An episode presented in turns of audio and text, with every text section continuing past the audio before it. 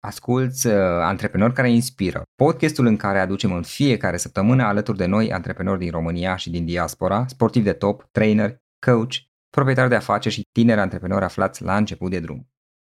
Hei, hei, hei, salut tuturor, Florin Roșoga la microfon, la un nou podcast. Deja am obișnuit să vă, să vă menționez la fiecare podcast aproape cum este Clujul aici și în acest Cluj însorit de toamnă eu mă aflu aici și înregistrez un podcast care va fi alături de Adrian Căruceru și va fi un podcast în care vom povesti puțin despre educație financiară, poate puțin despre banking și în general despre partea de finanțe personale și mai ales de fitness financiar. O să vedem imediat ce este acest fitness financiar, ce presupune și cum putem lucra să, să-l optimizăm puțin, pentru că până la urmă și partea asta a vieții noastre este probabil importantă. Așadar, invitatul nostru de astăzi este Adrian. Adrian Căruceru este în acest moment coordonator al Departamentului de Educație Financiară pentru adulți din cadrul Fundației OTP Bank România și coordonează aici programul de fitness financiar.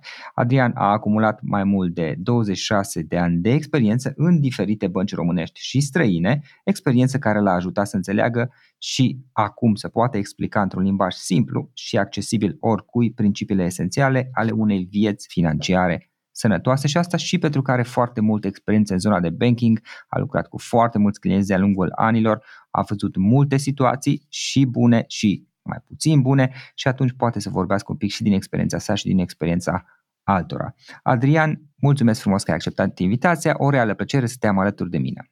Salutare Florin, mulțumesc frumos pentru invitație. Ce faci, cum ești și cum merg lucrurile la tine în perioada aceasta? Sunt bine, merg cu motoarele durate la maxim, ca să spun așa, pentru că finalul de an, în ciuda unor previziuni, se anunță absolut spectaculos, incendiar chiar.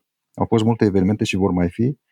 Uh-huh. Mâine o să am, de exemplu, o deplasare în Grecia la un forum de educație financiară cu participare internațională și sunt foarte bucuros că o să pot împărtăși și acolo unui număr de tineri, câteva zeci de tineri din Europa, câteva principii sănătoase despre finanțele personale, despre modalități de organizare pe baze corecte a situației financiare individuale. Am fost și la Arad săptămâna trecută la Colegiul Economic din localitate, unde am avut plăcerea să am două sesiuni de cursuri de educație financiară, evident, cu mai mulți profesori din domeniul științelor economice, deci o provocare în plus pentru mine.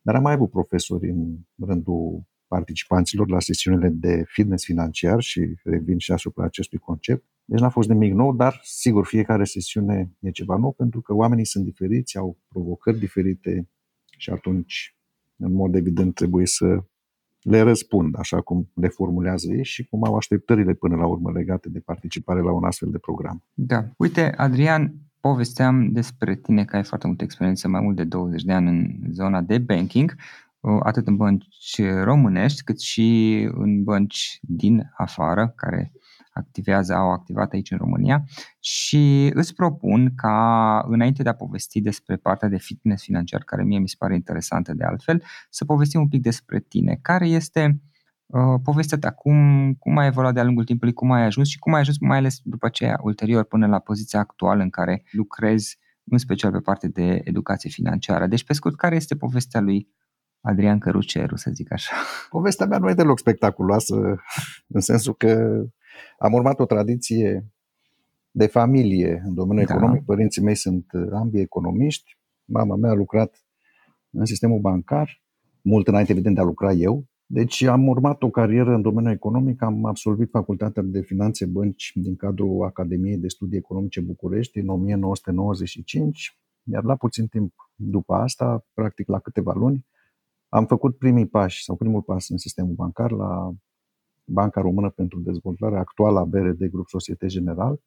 Era o bancă de stat pe vremea aceea și am intrat în, deci în sistemul bancar neștiind mai nimic decât doar câteva informații teoretice pe care mi le însușisem în anii de facultate, mai ales în ultimii ani, unde am studiat mai accentuat sau mai mult, mai profund discipline legate de sistemul bancar, dar cam atâta, la atâta se reducea experiența mea și sigur, o parte de experiență practică pe care am avut-o tot în anii studenției, la o altă bancă dispărută între timp din peisajul autohton, Banca Română de Comerț Exterior, Bancorex, unde am avut ocazia să lucrez un pic, să, de fapt să fac practică în perioada studenției. Da. Dar chiar înainte de a intra la facultate, dacă stau bine și mă gândesc, am avut o scurtă perioadă de vreo două, trei luni în care am lucrat la CEC, Casa de Economie și Consemnațiuni, CEC Bank, actuala CEC Bank. Deci uite că experiența mea legată de sistemul bancar a început înainte de facultate, în mod cu totul și cu totul întâmplător, iar apoi a continuat după absolvirea facultății în sistemul bancar, de data asta în mai multe roluri și poziții pe care, dacă e de interes, le vom putea trece în revistă așa, cel puțin succint. Uh-huh. Uite, știi ce mă interesează pe mine în mod special? Um, să spun, cum ți-ai început tu educația financiară? Acum, sigur, ai lucrat în domeniul banking, dar, sincer să fiu, am avut ocazia să povestesc și cu oameni din zona de banking care nu este că neapărat uh, au investit foarte mult în educația lor financiară, probabil nu a fost de interes, pentru că mie mi se pare că este aici un aspect personal, tot ce înseamnă zona de finanțe personale și educație financiară. Și de asta sunt puțin curios, cum ai început tu educația ta financiară înainte de toate? Eu aș spune că am început-o mai degrabă intuitiv, în sensul că mi-aduc aminte că încă din anii studenției monitorizam cheltuielile, mă rog, e mult spus monitorizam cheltuielile, pur și simplu seara treceam într-un carnețel cheltuielile pe care le făceam peste zi, nu erau multe, evident. Student fiind, nu aveau cum să fie multe cheltuieli, erau legate în special de nevoi primare esențiale, de alimente, de transport, de asta, eu știu, anumite distracții. Deci țin minte că germeni de educație financiară existau încă de pe vremea aceea, deci de acum 30 de ani, în mintea mea, neștiind, neștiind că e vorba de educație financiară, domeniul despre care am aflat Florin, fie vorba mult mai târziu. Without the ones like you, who work tirelessly to keep things running, everything would suddenly stop. Hospitals, factories, schools, and power plants, they all depend on you. No matter the weather, emergency, or time of day, you're the ones who get it done. At Granger, we're here for you with professional grade industrial supplies. Count on real time product availability and fast delivery. Call clickgranger.com or just stop by. Granger for the ones who get it done. For the ones who work hard to ensure their crew can always go the extra mile, and the ones who get in early so everyone can go home on time, there's Granger, offering professional grade supplies backed by product experts so you can quickly and easily find what you need. Plus, you can count on access to a committed team ready to go the extra mile for you. Call, clickgranger.com, or just stop by. Granger, for the ones who get it done. Mult mai târziu, iar despre mhm. finanțe personale la fel de târziu. Da. La Facultatea de Finanțe, Bănci și, în general, la Academia de Studii Economice se studiază sau se predau mai multe discipline legate de finanțe, finanțele, finanțe publice, finanțele întreprinderii, finanțe corporative, dar, din câte știu, nimic despre finanțe personale. Ori, având în vedere că ne gândim la bani sau lucrăm cu banii, ori îi facem, ori îi cheltuim foarte mult din timpul cât suntem treji, cred că o astfel de preocupare ar fi fost important. Da. Dar ca să revin la întrebarea ta, am avut intuitiv câteva manifestări și în domeniul educației financiare, în ce mă privește, începând de la acea monitorizare a cheltuielilor. Mai târziu am continuat sau am aprofundat un pic domeniul, în continuare neștiind despre principiile unei vieți financiare sănătoase pentru că nu aveam la dispoziție, sau cel puțin nu știam eu că există surse de informare. Începând de să fac un buget mai aproape de realitate, simpla monitorizare a cheltuielor e doar o parte din procesul de bugetare. Dar inventarierea veniturilor și alocarea lor pe categorii de cheltuieli înseamnă o experiență mult mai completă și mai complexă legată de bugetare. Și am început să fac lucrul ăsta când deja lucram în sistemul bancar, unde culmea, deși există ideea că cei care sunt preocupați sau care au o profesie legată de domeniul economic sunt mai apropiați de zona educației financiare, eu am constatat, atât pe propria în piele, cât și cunoscând alți oameni implicați în acest domeniu, că lucrurile nu stau deloc așa. Până la urmă e o chestiune de alegere și de opțiune personală dacă vrei să te organizezi mai bine din punct de vedere financiar, indiferent de domeniul de activitate în care activezi. Prin urmare, N-a avut uh, o legătură directă faptul că mi-am desfășurat activitatea în sistemul bancar cu preocuparea mea pentru educație financiară, ci mai degrabă a fost uh, o chestiune intuitivă pe care am mhm. putut fără să-mi dau seama. Totuși, la un moment dat, am observat, și asta după ce lucram cu clienții, indiferent că erau persoane fizice sau juridice, am observat că aveam o anumită aplecare către ideea de a le explica lucrurile legate de produse sau de servicii bancare legate de întrebări pe care le aveau referitor la o anumită chestiune tehnică, să spunem, mai puțin accesibilă publicului larg. Da. Și am observat, sau mai bine zis, m-am observat făcând lucrul ăsta cu răbdare, cu uh-huh. Calm, cu o atenție la detalii, dar nu care să plictisească, ci din potrivă care să fie de natură să explice oamenilor sau să răspundă întrebărilor pe care le aveau și în felul ăsta am constatat că educația financiară, să spunem, de care aflasem între timp că există, poate fi de interes pentru mine. Iar la un moment dat a fost uh, un punct important în activitatea mea, e adevărat, în ultimii ani, care m-a făcut să cred că dorința sau preocuparea mea către zona de educație financiară ar putea deveni o activitate profesională în sine lucru care s-a și întâmplat. Exact. Uite, Adrian, eu sunt curios, m-am documentat puțin și din câte am văzut, în momentul de față pe tine te interesează în special ideea de fitness financiar, de altfel coordonezi un program de fitness financiar, ca să zic așa, da. un program educațional în acest așa sens. E. Hai să vedem puțin ce este acest fitness financiar de fapt. Fitness financiar e un nume, aș spune, foarte inspirat pentru un program de educație financiară pentru că face o analogie și o paralelă deloc întâmplătoare între starea de sănătate fizică, asupra căreia fitnessul, mișcarea, antrenamentul constant are o influență deosebit de pozitivă și starea de sănătate financiară, care nu e mai puțin importantă. Exact. Ori, făcând paralela asta, ideea de la fitness la fitness financiar, evident, n-a fost decât un pas. Iar faptul că programul se numește așa, ilustrează în mod fericit și inspirat, în egală măsură, faptul că e atât de important să ai o viață financiară sănătoasă și e mult mai important să o ai și să o poți menține practicând sau aplicând sau exercitând tot timpul un comportament financiar responsabil, sănătos. Ceea ce înseamnă antrenament, înseamnă conștientizare, înseamnă înțelegerea ideii că singurul stăpân al banilor tăi ești tu însuți, pentru că nimeni altcineva nu poate avea grijă de banii tăi așa cum ai tu înseamnă să te gândești la tine cel din viitor, nu doar la cel din prezent și să acționezi în consecință, planificând obiective, stabilindu-ți priorități și modalități de acțiune. Deci toate lucrurile astea manifestate într-un cadru corect, da. Fără niciun fel de constrângere pe care să o resimți dureros, pentru că nu despre asta e vorba la educație financiară, ci despre niște lucruri pe care consimți liber să le faci, știind sau gândindu-te că în viitor un comportament financiar responsabil te va ajuta sau te va pregăti ca nivelul tău de viață, să spunem, într-o perioadă în care activitatea profesională încetează să nu fie afectat sau cel puțin să nu fie afectat într-o mare măsură. Practic uh, îți creezi un fel de obiceiuri financiare care să fie mai sănătoase, să zic așa. Absolut, absolut. Îți creezi obiceiuri financiare exact ca la un antrenament și mă întorc la ideea de fitness de mișcare, unde și acolo, exersând în fiecare zi sau cu o anumită regularitate, frecvență, anumite mișcări, anumite exerciții, mușchii se tonifică, tonusul devine mult mai bun, la fel și în finanțele personale, aceleași lucruri se întâmplă.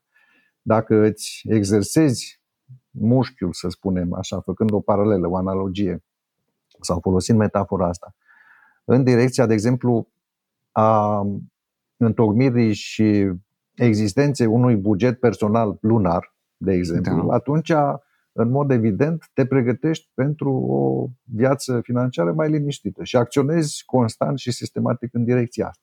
Uh-huh. Ok. Care sunt câțiva pași, să zic așa, necesari pentru a ne forma astfel de obiceiuri financiare sănătoase și eventual câteva dintre astfel de obiceiuri? Primul pas în direcția asta e conștientizarea propriei situații financiare. Eu am constatat în multele interacțiuni pe care le-am avut cu participanții la sesiunile mele de fitness financiar că oamenii nu-și cunosc propria situație financiară, oricât ar părea de ciudat lucrul ăsta. Cu alte cuvinte, nu știu, în primul rând, ce venituri au. Poate au o idee vagă sau oarecum aproximativă despre nivelul veniturilor. În orice caz, am cunoscut mulți oameni, din păcate, cărora noțiunile de venit salarial, să spunem, și în cazul multora era vorba doar de o singură sursă de venit, le erau oarecum necunoscute. Ori primul pas, și cred extrem de important, e înțelegerea, conectarea cu tine însuți din punct de vedere financiar. Poate sună un pic filozofic așa, dar e o chestiune cât se poate de concret. Da. Așa, conectarea cu tine însuți, iar lucrul ăsta poți să-l faci pur și simplu punând pe o hârtie, dacă altfel nu reușești, dacă mental nu reușești și e adevărat că dacă pui pe hârtie, lucrurile capătă mult mai multă e claritate mai și concretețe și e și mai ușor, deși nu întotdeauna și nu pentru toată lumea e mai ușor. Da. Dar lucrurile capătă sens și ai o imagine mult mai clară asupra lor. Așadar, primul pas, conștientizare. Asta e un cuvânt cheie în finanțe personale, în educația financiară. Conștientizarea că ești undeva, ideea că vrei să ajungi undeva, dar nu poți ajunge decât știind drumul pe care l-ai de parcurs, iar apoi cum ajungi unde îți propui, depinde, bineînțeles, de tine, de anumite informații pe care le ai, teoretice, și în ultima instanță de felul în care reușești să pui în practică informațiile respective, astfel încât ele să devină abilități care, odată exersate sau permanent exersate, să te conducă la niște comportamente responsabile așa cum îți dorești și până la urmă așa cum e nevoie să le ai dacă vrei să ajungi acolo unde îți propui. Uh-huh. Hai să vedem puțin, um, Adrian, uite, tu um, și predai asta, um, probabil ai și experiențe din chestii pe care le-ai observat de-a lungul anilor. Care sunt câteva dintre aceste comportamente responsabile, să zicem așa, care poate, nu știu, posibil ca în cultura românească să existe mai puțin în acest moment, dar pe scurt câteva dintre cele mai importante care ar putea fi?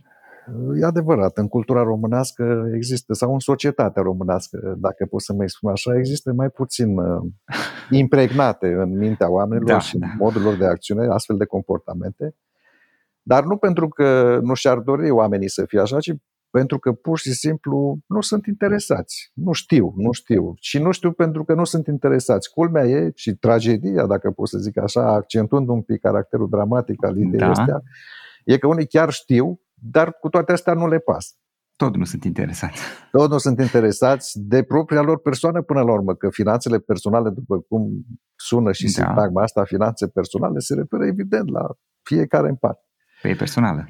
Sigur că da, e personală. Totul e personal, deși în domeniul finanțelor personale și al educației financiare în general, lucrurile sunt relative. Adică ceea ce uh-huh. ți mhm. se pare ție, de exemplu, că ar fi corect sau normal pentru tine, poate pentru altcineva n-ar părea corect, ceea ce nu înseamnă că e greșit, ci pur și simplu că percepțiile voastre sunt diferite. Dar comportamente responsabile sunt, cum spuneam, în primul rând, conștientizarea situației personale, în al doilea rând, ideea că e important sau e bine sau poate fi luat în considerare să faci ceva care te poate duce acolo unde îți dorești. Există niște instrumente, niște metode, niște tehnici foarte clare și foarte simple în aparență în domeniul educației financiare, care odată însușite și mai apoi aplicate pot avea consecințe benefice, nu doar asupra vieții financiare, ci asupra vieții în general a persoanei respective. Și am spus puțin mai devreme despre bugetul personal. Ăsta da. e elementul central, e pilonul fundamental al finanțelor personale, deși e un înțeles nu greșit, dar are o conotație negativă în mintea multor oameni, ideea de buget, da, așa pentru este. că te constrânge, sau cel puțin așa și imaginează unii oameni că îi constrânge să facă ceva, când în esență, în realitate, bugetul nu e altceva decât o expresie clară, concretă a suspiciunilor pe care le avem. E un uh, citat ăsta pe care l-am auzit la un ziarist american și care vrea să spună că deși suntem conștienți, deși avem în minte ideea că poate facem anumite cheltuieli sau poate facem niște lucruri pe care dacă nu le-am face, nivelul nostru de trai n-ar fi cu nimic afectat, nu vrem să avem o evidență clară, concretă, materială a lucrurilor pe care le facem și mă refer evident la cele cu impact financiar. Și din motivul ăsta, atunci când uh, reușesc unii dintre cei uh, interesați să facă un buget, ajung la niște concluzii sau au niște surprize, nu neapărat dintre cele mai plăcute. Ca să vorbim așa pentru niște oameni simpli, știi, presupune că niște oameni complet simpli, care nu, nu au, să zic, o pregătire financiară, educație financiară specială, ascultă podcastul ăsta. Ce înseamnă să faci un buget? Adică îți spui ceva de genul, zic și eu ipotetic acum, îți spui că o să am luna asta cheltuieli de 5.000 de lei, de exemplu, sau în ce sens? Cum, cum, ce înseamnă asta să faci un buget pentru un om simplu? Asta cu o să am luna asta 5.000 de cheltuieli e a doua parte. Prima parte e să-ți inventariezi veniturile. Și okay. concret, foarte simplu, practic, pragmatic, pentru că lucrurile aici sunt foarte ancorate în practică. Altfel, teoria e bună, dar teoria fără practică nu valorează doi bani. Da. Așadar, foarte simplu, se face un buget în felul următor. Iei o foaie de hârtie, o împarți în două, în stânga pui veniturile, dacă sunt mai multe surse de venit, mai multe categorii de venit, cu atât mai bine. Dacă e una singură, asta e situația. Iar în dreapta, după aceea, cheltuielile pe care vrei să le faci. Ăsta e pasul al doilea. Deci primul pas, inventariez veniturile. Pasul 2, pun categoriile de cheltuieli sau cheltuielile pe care vreau să le fac. Pasul 3, din totalitatea veniturilor sau din venitul disponibil sau cel obținut, scad cheltuielile și aici intervine un moment important, un moment de cumpăna, spun. Pentru că e posibil ca diferența dintre venituri și cheltuieli să fie mai mare, adică să fie mai mare în favoarea cheltuielilor, cu alte cuvinte să vreau să fac cheltuieli mai mari decât îmi permit resursele mele da. financiare da. sau pot fi cheltuieli mai mici, asta se întâmplă mai rar din ce am văzut eu, cheltuieli mai mici decât veniturile. Și în situația asta, sigur că ideea că îți rămân niște bani poate fi generatoare de confort uh, psihic, în măsura în care știi ce să faci cu banii respectivi. Dar în situația inversă și cel mai des întâlnită, cel puțin de către mine, nu? și nu vreau să da. generalizez, dar eu vorbesc din experiența întâlnirilor cu foarte mulți oameni pe care am cunoscut și care puși în fața acestei realități, până la urmă, individuale, au avut uh, surprize nu tocmai plăcute. Da. Așa. Din păcate, cel mai des se întâmplă ca dorința sau nevoia de a cheltui să depășească posibilitățile reale ale individului respectiv. Și în situația asta, unii oameni aleg varianta cea mai simplă, cea mai facilă și foarte accesibilă de a se împrumuta, de a finanța practic acel deficit. Credite și datorii. De a se finanța din uh, datorii din surse atrase, indiferent că e vorba de credite bancare sau împrumuturi de la familie, de la prieteni sau, în fine, orice altă formă de finanțare la care pot recurge foarte repede, reprezintă o soluție de moment și care, cel puțin pentru moment, dă iluzia că stăpânești situația. De păcate, lucrurile nu se întâmplă așa întotdeauna pentru că prinși în uh, avalanșa datoriilor sau în, în spirala asta a datoriilor, unii oameni pur și simplu pierd controlul da. Ori în finanțe personale e foarte important să ai un control ca să poți iniția niște acțiuni sau un plan mai complex de evoluție, de dezvoltare. Pierzând controlul, practic e imposibil să, să mergi în continuare într-o direcție așa cum îți dorești. Deci așa se întâmplă cu, cu bugetul, așa e concret, pare foarte simplu. Eu încerc să înțeleg și de multe ori aflu de la oameni, de la oamenii din fața mea, anumite gânduri, anumite motive anumite resorturi intime care îi determină să nu facă un buget, deși poate au făcut la un moment dat, pur și simplu pentru că descoperă lucruri pe care nu vor să le descopere, așa, își imaginează că știu câți bani au, dar de fapt nu știu, pentru că în absența unei evidențe scriptice, unei dovezi clare, materiale, imaginația poate să-ți joace feste de multe ori și atunci unii oameni își refuză pur și simplu lor, lor înșile ideea de a, de a face un buget, de a folosi acest instrument, care, repet, nu e o metodă de constrângere, ci degrabă, mai degrabă un plan. Îți arată sau te ajută, te ajută da. să înțelegi unde vrei să mergi și cum să ajungi acolo. Without the ones like you, who work tirelessly to keep things running, everything would suddenly stop. Hospitals, factories, schools, and power plants, they all depend on you. No matter the weather, emergency, or time of day, you're the ones who get it done. At Granger, we're here for you with professional grade industrial supplies. Count on real time product availability and fast delivery. Call clickgranger.com or just stop by. Granger for the ones who get it done. For the ones who work hard to ensure their crew can always go the extra mile, and the ones who get in early so everyone can go home on time, there's Granger, offering professional grade supplies backed by product experts so you can quickly and easily find what you need. Plus, you can count on access to a committed team ready to go the extra mile for you. Call, clickgranger.com, or just stop by. Granger, for the ones who get it done. Da, practic să-ți notezi dacă am înțeles bine de la tine, ca să sintetizezi ce ai zis, să-ți notezi cumva într-un mod sau altul să știi cam pe unde sunt veniturile și, mă rog, ar fi grozav și cheltuielile să, sigur că da, să-ți sigur. dai seama. Cine recomanzi în acest sens? De genul un caiet, o aplicație sau cum, cum crezi Fiecare e liber să aleagă ce îi se pare că e mai confortabil și ce funcționează cel mai bine pentru ele. Unii se simt confortabil cu un uh, caiet sau o foaie de hârtie pe care se scrie cu creionul sau cu pixul sau cu orice alt instrument de scris veniturile și cheltuielile. Alții, în schimb, și am văzut lucrul ăsta din ce în ce mai des, ce e îmbucurător, faptul că aleg să folosească un uh, Excel, deci o aplicație da. care permite și anumite corelații sau anumite analize sau anumite formule pe care le poți pune acolo și te ajută foarte mult lucrul ăsta. Și în fine există evident și varianta cea mai actuală, aplicațiile de pe telefoanele inteligente, uh-huh. de pe smartphone-uri, care sunt foarte multe, foarte diferite, multe aplicații și opțiuni și funcționalități. Deci există o gamă largă de posibilități. Problema nu e că nu există ele, problema e că nu sunt folosite de cei care ar putea să le folosească, tocmai pentru a-și desluși un pic ițele astea complicate. Da care nu sunt foarte complicate, ale vieții financiare individuale. Da, da, așa este. Uite aici, ca să completez ce ai zis tu, în momentul de față îmi urmăresc veniturile și cheltuielile, dar asta este o, o poveste așa mai lungă care am început acum vreo 6-7 ani și la acel moment am început cu aplicația, am reușit uh, vreo două luni, după aceea m-am plictisit să, să tot pun cheltuielile acolo. Veniturile nu le țineam pe, la acel moment, evidența, și după aceea, ulterior, acum, nu mai știu, cred că vreo 2 ani, un an jumate, 2 aproape, am reînceput să folosesc aplicația. Eu folosesc o aplicație în acest sens și îmi notez acolo, cred că 95% dintre cheltuieli dar le notez, în general le notez pe loc, adică dacă mă duc cu uh-huh, taxiul, uh-huh. când am ieșit din taxi, repede da, pun în da. aplicație, că altfel după ce îmi ia mult mai mult timp. Uh, și așa mai departe și și la venituri. Și sincer să fie experiența mea personală este că îți dă o, o chestie, adică sunt cifre acolo, deci acele nu le poți contesta, știi? Nu poți zice Absolut, că, băi, stai că am cheltuit mai puțin sau de fapt am, am câștigat mai puțin sau chestii. Nu, adică cifrele sunt cifre, sunt fapte, nu, cifrele nu mint, sunt doar niște cifre și faptele sunt fapte, știi? Și îți dă o chestie, ok, asta e realitate, iar în momentul în care ai și un istoric, să zic, un număr de luni în urmă te poți uita, nu e că neapărat, um, să zic, am devenit mult mai mult mai agil sau mai, mai bun în gestionarea finanțelor, dar cel puțin am o situație reală, adică știu exact cum ziceai tu, adică vezi realitatea, nu este ceva din imaginația ta.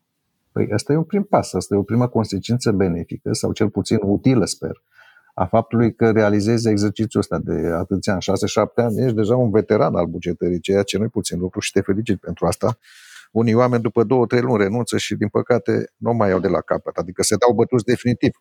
Acum, sigur, cifrele sunt niște cifre, ele nu spun în esență mare lucru.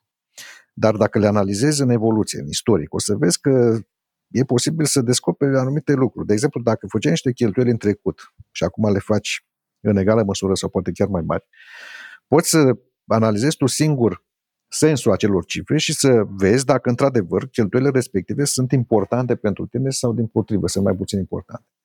Am observat că cei care nu fac un buget, dar după aia cu un anumit efort mai mare sau mai mic, consimt să-l facă, constată că își pot diminua sau reduce cheltuielile fără ca asta să le afecteze nivelul de trai cu un procent de cel puțin 25%. Unii m-au contrazis și mi-au spus că procentul ăsta poate fi chiar mai mare de atât. Pentru că simpla înșiruirea cheltuielor, simpla înșiruirea cheltuielor pe hârtie conduce la concluzia, sigur, trebuie să fii sincer cu tine însuți, că despre da. asta e vorba. Și dacă tu te minți pe tine, atunci să nu te aștepți ca alții să procedeze diferit. Dar simpla înșiruirea cheltuielor pe hârtie te duce la concluzia, îți oferă imaginea corectă, nefardată, a comportamentului tău. Și dacă realizezi că anumite lucruri ai putea să le faci diferit sau pur și simplu să nu le mai faci, pentru simplu fapt că ai ajuns la concluzia că nu sunt deloc importante pentru tine, atunci înseamnă că ai făcut un pas înainte și bugetul te-a ajutat în direcția asta. Există, din păcate, și reversul medaliei, în care constați că faci da. anumite cheltuieli și pentru a nu avea în fiecare lună sau cel puțin data următoare când vei avea aceeași experiență de a face un buget, pur și simplu nu-l mai faci. Și lucrurile rămân în continuare la fel. Doar că ah. e posibil să te întrebi de ce nu se schimbă lucrurile, dar știm, știm prea bine că numai un nebun poate aștepta rezultate diferite făcând aceleași lucruri. Deci și în domeniul ăsta se aplică de minune. Da, da, da. Uite, eu am citit o carte foarte interesantă care nu are legătură cu educația financiară, se numește Factfulness de Hans Rosling, un profesor suedez, dacă mi-am eu bine, și care, carte pe care ți-o și recomand de altfel, și carte care explică într-un mod ușor de înțeles importanța de a vedea lumea așa cum este, adică să vedem realitatea exact așa cum este, nu cum o fardăm noi sau cum ne imaginăm ne-ar plăcea sau nu ne-ar plăcea, în esență să vedem faptele, pentru că realitatea este bineînțeles, sunt și multe emoții pe care noi le avem și care sunt normale și sunt parte a vieții noastre, dar realitatea în, în esență este construită într-o bună măsură din fapte, iar pe parte, nu știu, financiară, eu nu sunt un expert, sunt un amator, mie mi se pare că realitatea financiară este construită, a fiecăruia, cea personală, este construită din uh, fapte care în esență se traduc prin cifre, este poate un pic mai ușor, adică poți să pui cifre, fie că e vorba de încasări, de venituri, fie că e vorba de cheltuieli și așa mai departe. Și când cifrele mi arată că, bă, uh, spargi prea mulți bani, cheltui prea mulți bani pe nu știu ce, și ai făcut asta deja de X luni, 3-4 luni, acum eu am și un istoric, să zic, un pic mă ajută, e, atunci îmi dau seama, bă, stai un pic că nu mă mint cifrele, că doar eu le-am pus și sunt reale acolo. Seamnă că ăsta sunt eu. Pot să-l accept, pot să nu-l accept, dar nu schimbă nimic, tot ăla sunt. Iar, bine, există și o parte să știi, Adrian, la, acum eu zic experiența mea din perspectiva unui amator, repet. Este și o parte uh, iarăși pozitivă, de exemplu, poate suntem în momente în care, na, am avut niște luni în care am cheltuit cam mult și m-am aflat acolo, știi, și zici, băi, da, ok, ce naiba fac? Că parcă nu merge bine. Știi, și atunci te uiți pe, de exemplu, mă uit pe partea de venituri și mă uit la un istoric pe 12 luni, pe, acum am un istoric chiar un pic mai lung, uh, știi, și realizezi, stai un pic, dar eu m-am descurcat chiar bine, adică și chiar a crescut dacă mă uit față de anul trecut și trendul, sigur, au existat niște căderi și niște fluctuații, dar trendul uh, la nivelul ăsta de, de venituri uh, este crescător și mă descurc bine. E, problema s-ar putea să fie că un pic exagerez acolo la partea de cheltuieli, asta e realitatea, deci nu e vorba neapărat doar de venituri. Și îți dă, îți dă o chestie așa, adică te uiți pe cifre, băi, asta e realitatea, îmi place, nu-mi place, dar tot aia este acolo. Da, doar că realitatea poți să o schimbi. Da, bineînțeles, poți să faci ceva, dar construind pe, pe baza unor cifre, adică pe baza realității, nu ce ceva ce mi imaginez eu, știi? Că dacă eu îmi imaginez lucrurile că aș vrea să, nu știu, să câștig mai mult sau să cheltui mai puțin sau nu contează, dar nu știu pe unde mă aflu exact cum ziceai tu, e, e un pic mai dificil, nu e imposibil, dar mi se pare că e mai mult de muncă atunci. Exact, e ca și cum ai vrea să știi cum arăți, dar nu te uiți într-o oglindă. Ori bugetul tocmai asta, e oglinda comportamentului tău financiar. Oricât de greu le-ar părea unora de înțeles și să știi, Florine, că sunt uh, oameni uh, foarte diferiți în a aprecia același lucru și e și normal, până la urmă, natura umană e diferită. Dar un element simplu, fundamental, esențial, de bază, cum e bugetul, rămâne în continuare o enigmă pentru mulți și nu doar o enigmă, că dacă ar fi o enigmă ar fi bine, că poate curiozitatea da. de a elucida o enigmă e un lucru bun. Dar rămâne mai degrabă o sperietoare, un lucru de care nu vor să audă și cu atât mai puțin să aibă de-a face. Da, probabil, probabil că așa este. Adrian, hai să povestim un pic despre programele tale și ce faci tu, uh, pentru că ești și trainer până la urmă și da. predai partea da. aceasta de fitness financiar. Poți spune oamenilor despre ce programe ai tu și eventual cum poate lumea să afle mai multe despre asta și cum te poate găsi?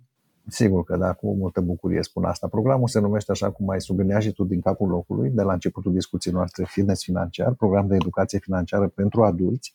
Da. Fac precizarea că e pentru adulți, pentru că diferența între cei care au depășit 18 ani de sunt adulți și în accepțiunea, să spunem, legală a cuvântului, și ceilalți mai mici, că cei adulți obțin venituri, mă rog, cei mai mulți dintre ei își asumă responsabilități sau au responsabilități la oaltă cu obligațiile și atunci programul ăsta de fitness financiar vine tocmai să pună în operă toate aceste lucruri cu care se confruntă un adult și să-i arate că există mai multe opțiuni din care poate alege una, mai multe sau niciuna dintre ele. Programul e destul de complex în sensul că în formatul lui original, să spun așa, are o structură formată din 8 module, începând de la conștientizarea situației financiare, individuale, iar asta se face pe baza unui chestionar. Chestionarul fiind unul dintre instrumentele pe care le folosim încă de la început, încă înainte de prima sesiune de curs, pentru a înțelege un pic profilul financiar al participanților. Pentru că pornind de la o serie de întrebări legate de evoluția venitului în ultimii doi ani. Dacă fac economii, dacă au credite, dacă simt povara creditelor pe care le au, care sunt cele mai importante preocupări din domeniul finanțelor personale, dacă fac investiții, în ce anume investesc și așa mai departe, dacă sunt preocupați de domeniul asigurărilor, o componentă pe cât de importantă, pe atât de mult neglijată de foarte mulți oameni, și așa mai departe, până la a încheia această imagine cu cea a familiei, deci extindem un pic zona de responsabilitate de la nivel individual la cel familial. Da. Programul își propune și reușește să acopere de o manieră, aș spune, realistă toate lucrurile astea, repet, fără a face recomandări sau fără a da sfaturi, ci pur și simplu prezentând o serie de elemente din care cei interesați pot alege ce li se potrivește sau ce consideră că li se potrivește. E format din 9 module, acum sigur din cauza cerințelor sau pe seama cerințelor participanților, folosim de multe ori o structură adaptată, conform specificului sau nevoilor lor de formare și de informare, ceea ce înseamnă că livrăm acest program și în format condensat, să spunem o sesiune de 3-4 ore sau în două sesiuni, astfel încât să acoperim mai multe subiecte de interes pentru participanți, pentru cei care vin la programele noastre, cu scopul evident de a fi atât informativ programul nostru, cât și educativ. De fapt, ca orice program de formare, cred că și aici e important să putem să educăm, să inspirăm, să motivăm oamenii să facă ceva. Iar când spun să motivăm, mă refer la faptul că la fiecare capitol avem îndemnuri la acțiune pe care nu le dăm noi, ci pur și simplu oamenii sunt motivați să le descopere și să și le pună în practică, dacă e posibil chiar de a doua zi în viața lor. Deci are un puternic caracter și motivațional programul nostru, nu doar informativ. Pentru că, după cum probabil foarte bine știi, Florin, sunt multe programe, sunt multe informații, practic accesul e nelimitat la informații de natură da. a educației financiare, iar cine e interesat nu are decât să le culeagă de acolo și să le interiorizeze, cum se spune. Dar programul ăsta mizează foarte mult pe interactivitate, mizează pe împărtășirea experiențelor personale, decizii financiare inspirate sau mai puțin inspirate, evident, în măsura în care cei care participă doresc să le împărtășească celorlalți, mizează pe schimbul de idei și de informații între participanți. Și un lucru foarte important, dozează informațiile teoretice la un nivel de 20%, restul până la 100% fiind comportament. Pentru că degeaba da. informații dacă nu ești capabil, dacă nu ești în stare și în ultima instanță dacă nu ai voința și motivația să le aplici filozofia programului 20% cunoștințe, 80% comportament. Și spunem asta din capul locului pentru ca lumea să știe cu cine are de-a face și la ce se înhamă până la urmă. Am constatat că uh, oamenii sunt uh, interesați de ideea de, de practică, pentru că, așa cum spuneam, informații se găsesc practic la un click distanță și atunci n-ai nevoie de niciun efort suplimentar de a le căuta și de a descoperi. Ceea ce e mai greu e cu comportamentul. Și aici îți dau un exemplu din activitatea concretă, practică.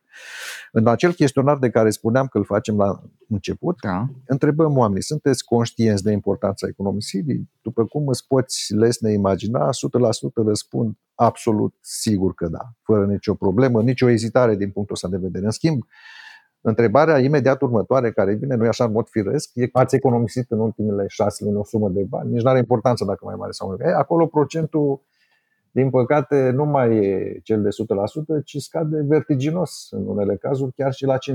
Cu alte cuvinte, vezi, decalajul se produce între a conștientiza importanța unei bune practici, cum ar fi economisirea, Așa, și ideea de a o pune concret în practică. Lucrurile se schimbă în practică pentru că motivează mulți, apar da. pe ultima sută de metri sau în ultimul moment cheltuieli neprevăzute, care din păcate ne împiedică să economisim o sumă de bani și atunci realitatea nu mai e atât de idilică precum pare doar când ne gândim la o situație sau alta.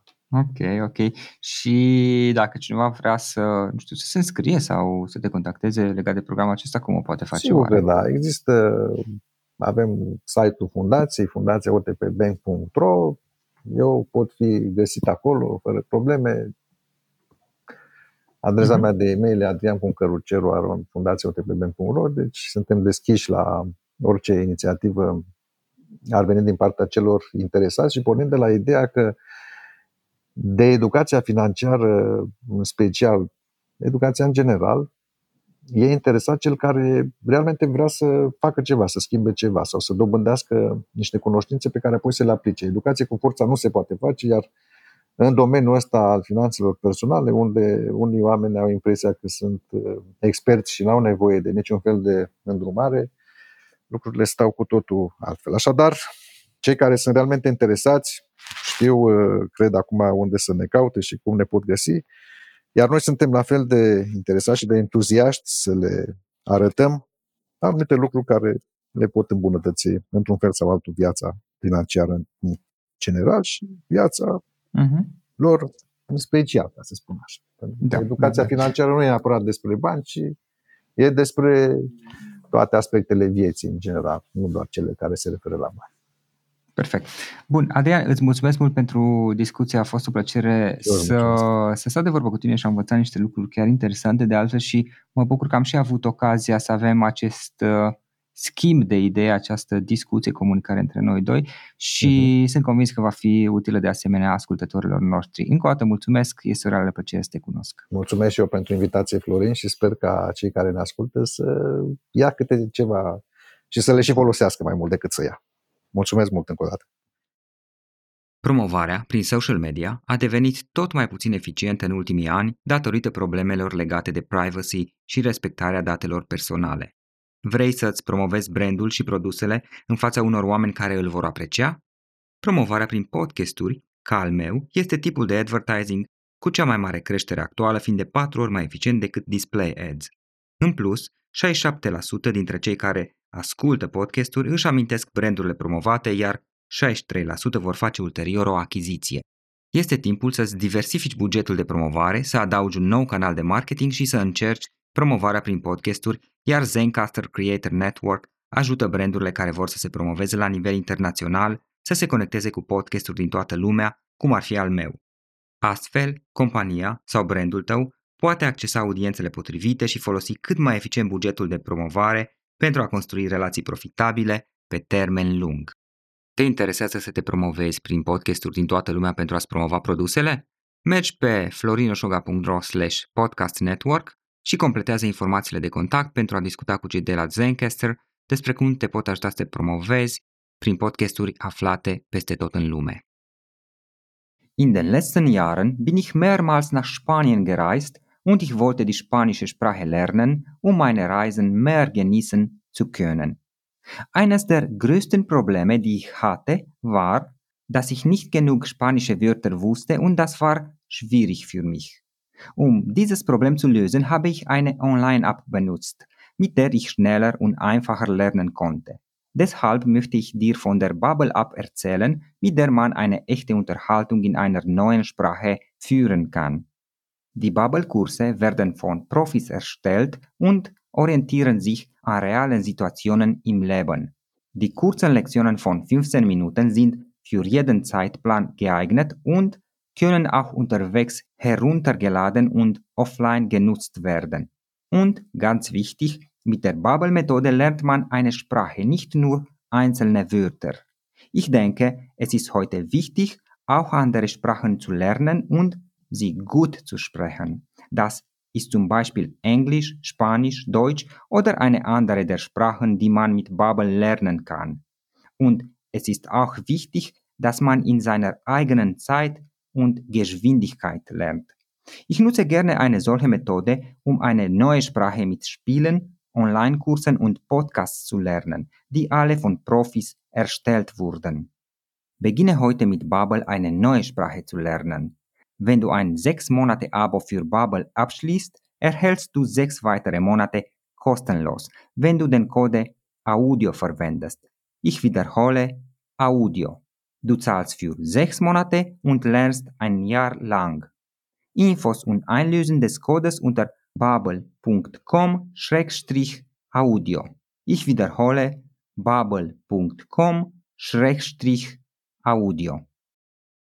Asculți uh, Antreprenori care inspiră, podcastul în care aducem în fiecare săptămână alături de noi antreprenori din România și din diaspora, sportivi de top, trainer, coach, proprietari de afaceri și tineri antreprenori aflați la început de drum. Without the ones like you, who work tirelessly to keep things running, everything would suddenly stop. Hospitals, factories, schools, and power plants, they all depend on you. No matter the weather, emergency, or time of day, you're the ones who get it done. At Granger, we're here for you with professional grade industrial supplies. Count on real time product availability and fast delivery. Call clickgranger.com or just stop by. Granger for the ones who get it done.